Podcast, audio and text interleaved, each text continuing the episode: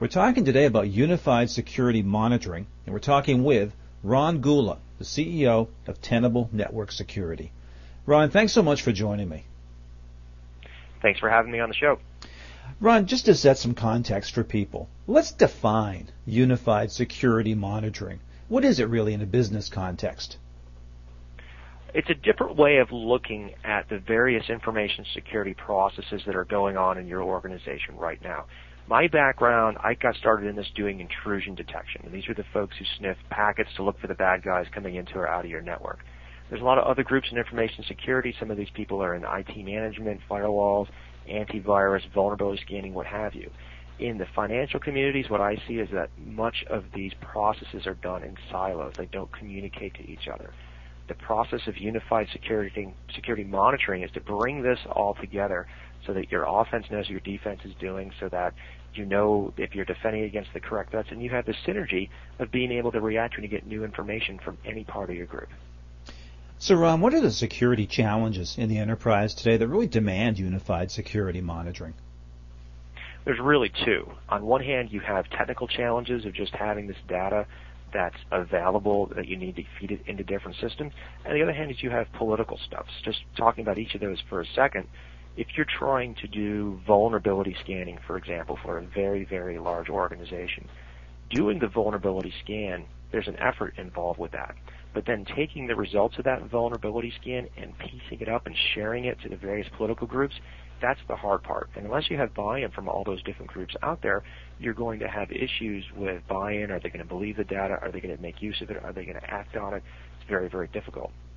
Now, on the other hand, politically, you might have groups within your organization who don't want to be audited. They might not have a need to be uh, have their security inspected by a third party to have their, their source code reviewed, to have their processes reviewed. It's very, very interesting some of the conversations we've had. So, but however, if you're going to try to defend a large financial organization and you don't have the buy-in from those groups, you're going to have gaps in your coverage. Well, you know, that segues into a question I wanted to ask, which is really about trying to build a business case for this. What are the business benefits that are going to be realized by an investment in unified security monitoring? There's, there's several. At a very, very minute scale, you can simply leverage the scalability of the modern technologies. If you can buy a 10 gigabit intrusion prevention system, for example, that, that one intrusion prevention system might be good for the entire organization. If you can buy a service where you can scan large networks for vulnerabilities, again, you might be able to leverage a lower cost than as if, everybody went out and bought their own technology. Having said that, if everybody does go out and buy their own technology, then it's sort of like having two clocks. You never know what time it is. Uh, and, and that actually can cause a lot of issues when people are trying to be quote unquote 100% compliant or 100% secure. As a vendor, I've, I'm often asked by my customers, you know, how do I know when I'm done? How do I know when I'm secure? And it's, it's a very interesting question because you can only go so far with one particular product. But the specific business case, though, that the benefits that are realized here is that if you approach security from the point of view of implementing high level business objectives. And that is, includes a lot of transparency in how your IT group works, a lot of transparency in how your security group is auditing things. You can actually lower the cost of IT operations. And a benefit from that is you get good security. So, for example, if your IT group is supposed to be managing all of the servers to a unique baseline, and your your security group is auditing against that, well, if that is indeed having an effect, then you're going to need less IT resources to maintain a consistent baseline. A side effect of that is you have less antivirus tickets, you have less help desk tickets, you have less security issues. So that should be your biggest goal in deploying something like unified security monitoring is that you should be able to measure some sort of reduced cost in the IT cost of your business. Now, Ron, my understanding is that unified security monitoring also has some ancillary benefits and other elements of risk management and compliance. Can you offer up some of those, please? Absolutely. So, if you are a large financial organization, or any large organization for that matter, you have a heavy load in that you have to demonstrate compliance. You can have the best system administrators in the world. You could have bought the most secure firewall or, or the best antivirus product. At the end of the day, if you have an auditor from the U.S. government, from the credit card industry, from the healthcare industry, or perhaps you're such a large organization that you, you have your own auditors, If you need to prove to them that what you're doing is good, that can be a completely different uh, a different uh, issue.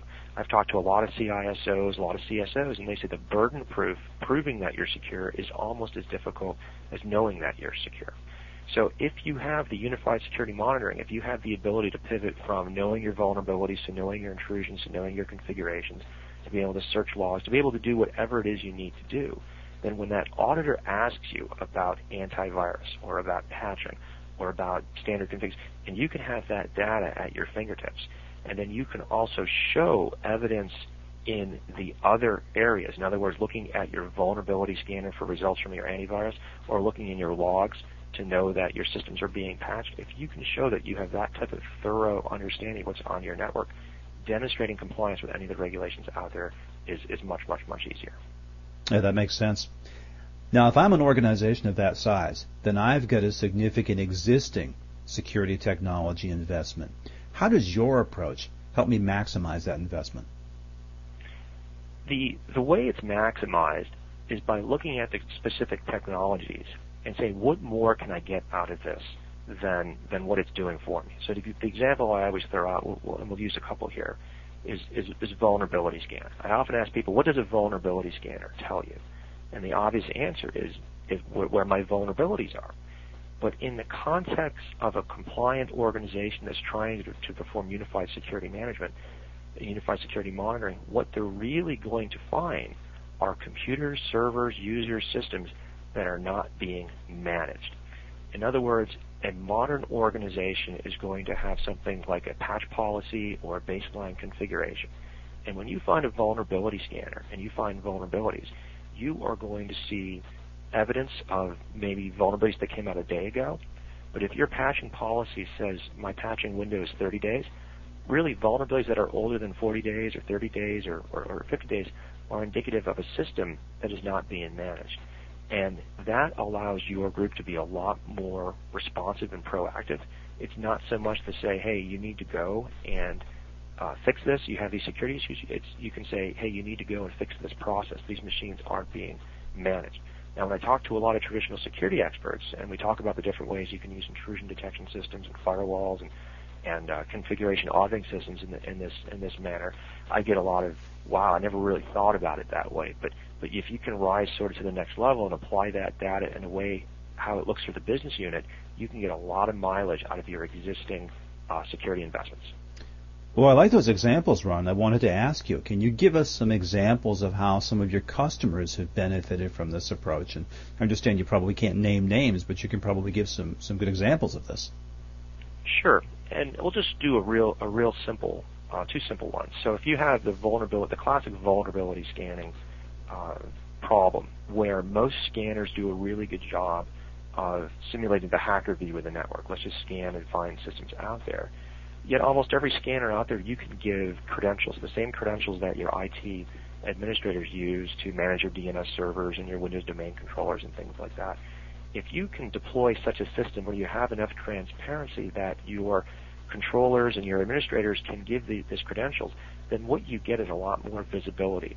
And it's one thing to have your IT group or your your uh, your information server group be able to look at their own servers and see their configurations. It's another thing completely to have a group whose responsibility for compliance and security auditing to have that third party group. That's a, a form of uh, it, it's basically a way to get people to be incentivized have incentives to make sure their systems are patched, and also not to you know exceed any service level agreements and things like that. Now, if you have a more serious incident where you have something like the Conficker worm where you're trying to respond to, being able to have one group that has access to the network traffic, the vulnerabilities, the configurations, and various types of other information that you can bring in in a unified security monitoring strategy, it makes this, this notion of how do we respond to the underlying vulnerabilities of the Conficker worm, how do we respond to the actual worm itself? Much, much, much easier. It allows organizations, and we've had several customers who've done this, be able to respond quicker and make better decisions sooner, which can really limit the type of outbreak that, that's, uh, that's been going on there. There's many others. We could talk about PCI, web app auditing, things like that, but the idea is transparency to bring everything under one view where you can make better decisions because you have better information. Ron, one last question for you If you could offer one piece of advice to somebody that's just heard about unified security monitoring and wants to go down that path, what would your advice be? If you're an organization where this unified security monitoring concept seems new because you're not doing it, then my piece of advice is to pick one other type of technology that your security group, assuming you're coming from some sort of security monitoring point of view, does not have access to. Uh, for example, there's a lot of people in security audit where they don't have access to the daily firewall logs, or they don't have access to the daily web logs, or they don't have access to the daily user authentication logs. And any of those types of things can have dramatic impact on any type of security posture assessment, any type of incident response, and possibly compliance reporting. Pick one. Pick one, make a business case, get executive buy-in, and then try to figure out a way for you to integrate that into one kind of dashboard, one kind of system. Now there's there's there's vendors like Tenable who have products that do this. There's open source tools out there. There's ways to outsource. But the idea is to really pick one area that you can think you can get a lot of synergy out of and, and tackle that. Once you demonstrate that there's a lot of value in bringing this information together, you should be able to get buy-in and show value with other types of security and compliance monitoring technologies. Ron, that's excellent. I really appreciate your time and your insight today. Thank you very much for the questions. We've been talking about unified security monitoring. We've been talking with Ron Gula, CEO of Tenable Network Security. For Information Security Media Group, I'm Tom Field. Thank you very much.